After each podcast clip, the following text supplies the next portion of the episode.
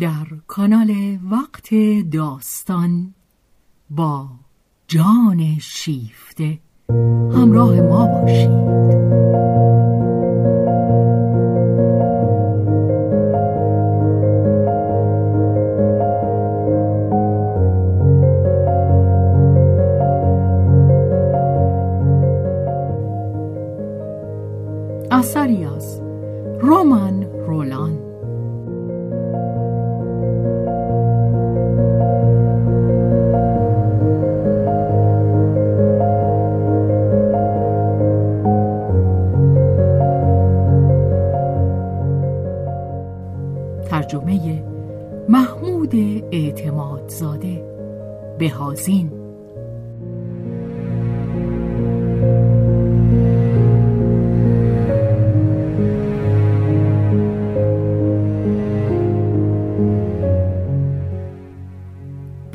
روایت شهرزاد فتوحی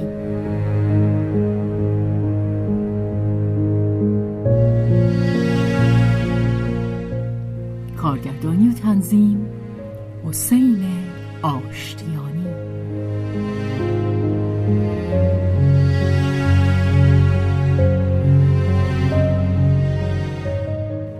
تابستان بخش سوم.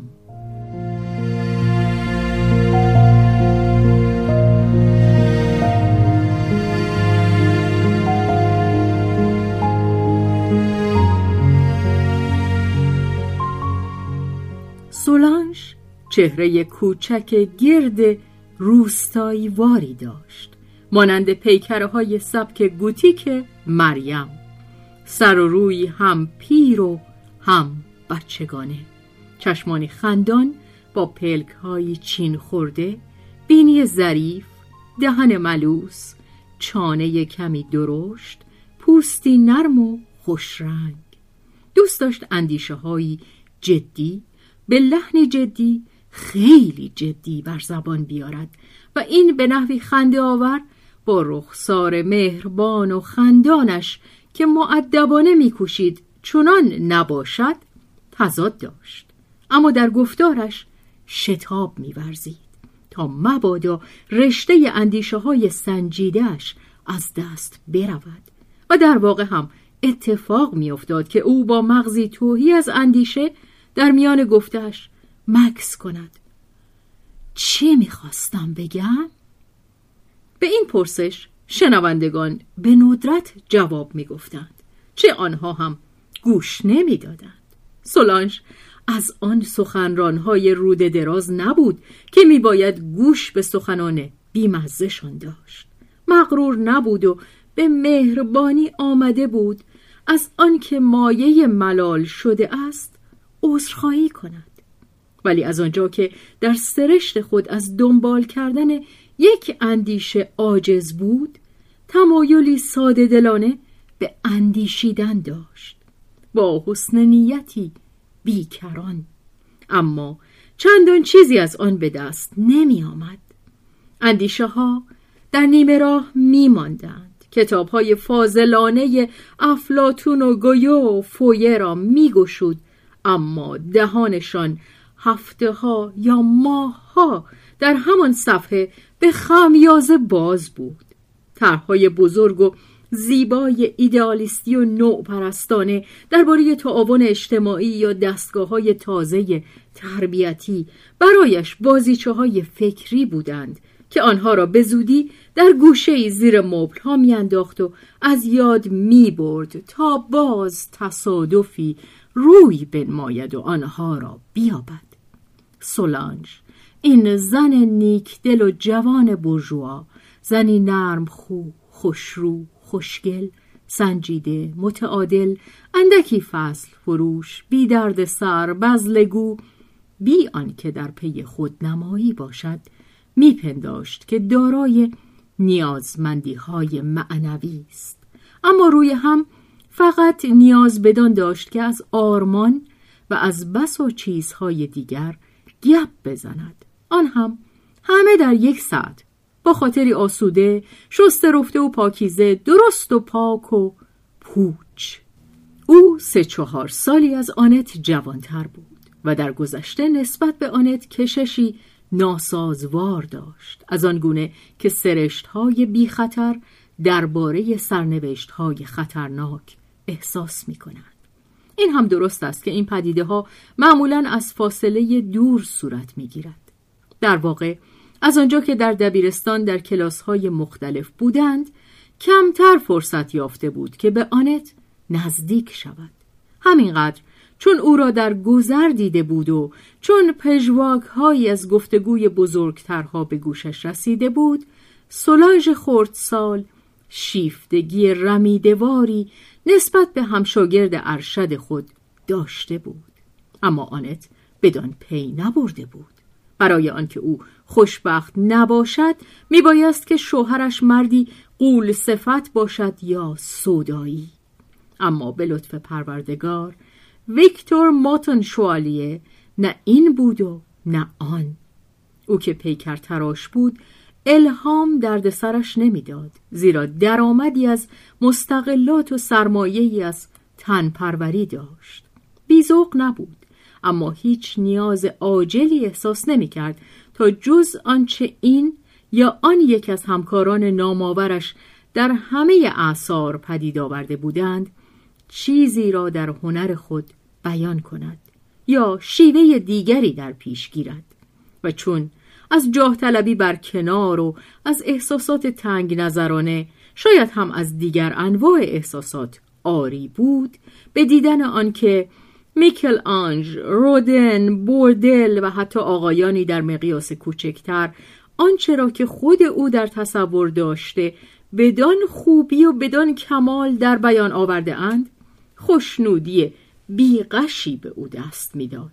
زیرا او هواخواه روش التقاطی بود و خواسته خود را از همه جا فراهم می کرد. در چنین حال با سعادتی به راستی به زحمتش نمی ارزید که او خود را با آفرینش هنری خسته کند. جز از آن رو که این کار مزه بیشتری به لذتش می‌داد. پندار ستای شامیز آن که او هم از خانواده هنر است. او آن احترام و دل سوختنی را که گمان می کرد می باید به قهرمانان هنر و ناکامی هایشان نشان دهد به رقبت به حساب خود میگذاشت. در این ناکامی ها البته از دور سهیم می‌شد و چهره شکفتش به هنگام گوش دادن به پیانوی زنش که آرام و سربراه سونات پاتتیک را اجرا می کرد به زور حالت اندوه عبوسی به خود می گرفت زیرا بتهوون نیز از همان خانواده بود. سولانش به تمامی به نیازهای خانگی او پاسخ داده بود. محبتی آسوده نیکدلی آسان خویی نرم و هموار و دمساز. ایدئالیسمی در چهار دیوار اتاق که چون باد میوزد یا کوچه گلناک است خطر نمی کند و بیرون نمی رود گرایشی به تحسین چیزی که زندگی را بس آسان می نماید باری در یک کلمه که گویای همه چیز است امنیت خاطر. آرمان حقیقی و ناگفتشان و این را امکانات ثروت و عواطف قلبشان در اختیارشان میگذاشت. از نگرانی های مادی در امان بودند. و بیم آن هم نبود که تشویش و دغدغه را به خانه خود راه دهند. با این همه آنت را بدانجا راه دادند. اگر می توانستند حدس بزنند که این بانوی پردقدقه چه مایه عناصر آشوب در خود داشت سخت ناراحت می شدند. ولی آنها این را هرگز ندانستند. از آن معصومانی بودند که با چیز منفجر شوندهی بازی می کنند. اگر بدانند چه در دست دارند دچار حمله عصبی می شوند ولی چون چیزی نمی‌دانند پس از آنکه به سیری دل بازی کردند می‌روند و بی هیچ نیت بدی آن را به آرامی در باغچه دوستشان جای می‌دهند. آنان آنت را در باغچه خانواده ویلار جای دادند.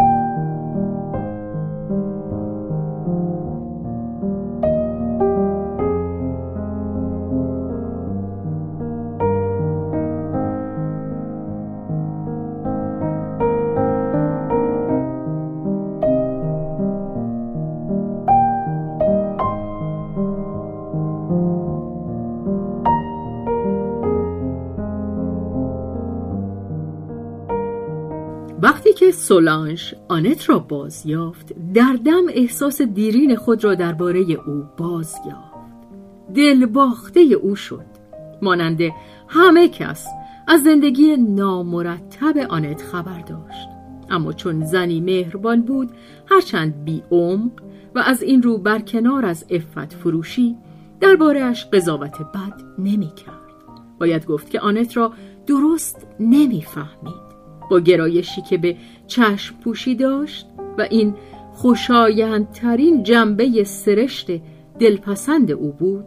میپنداشت که بیشک آنت قربانی شهوت مردی شده است یا آنکه انگیزه های جدی داشته است که بدان گونه رفتار کند که کرد و به هر حال این کار به کسی جز خود او مربوط نیست و از قضاوتی که مردم درباره آنت داشتند براشفت سولانژ پس از دیدار مجدد با دوست در پی کسب اطلاع برآمد و به دلاوری و از خودگذشتگی آنت پی برد و تحسینی پرشور در او گر گرفت.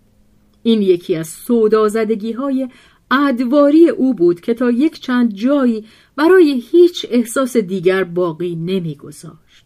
شوهرش که او از شور و اشتیاق خود او را نواله میخوراند در این گر گرفتن فرصت دیگری یافت تا از نجابت قلبی آنت و نیز از آن زن خیش و همچنین از آن خودش به رقت درآید. آیا چیزی هست که ذوق زیبایی اخلاقیمان را بهتر از آن به ما بچشاند که درباره زیبایی اخلاقی دیگری به شوق آییم؟ میان دو همسر درباره آنت مسابقه ای از نیات بزرگوارانه در گرفت. آری نمی‌توان این زن بیچاره را که قربانی ستم اجتماعی شده است تنها و محروم از همدردی و محبت گذاشت. زن و شوهر به دیدن آنت تا طبقه پنجم ساختمان خانهاش رفتند. در حالی غافلگیرش کردند که سرگم رفت و روب بود. از این رو باز دلانگیز ترش یافتند. و برخورد سردش در دیدشان نمودار وقاری شایان تحسین آمد و تا از او قول نگرفتند که در یکی از شبهای آینده با پسرکش برای یک شام کاملا خصوصی نزدشان خواهد آمد ترکش نگفتند.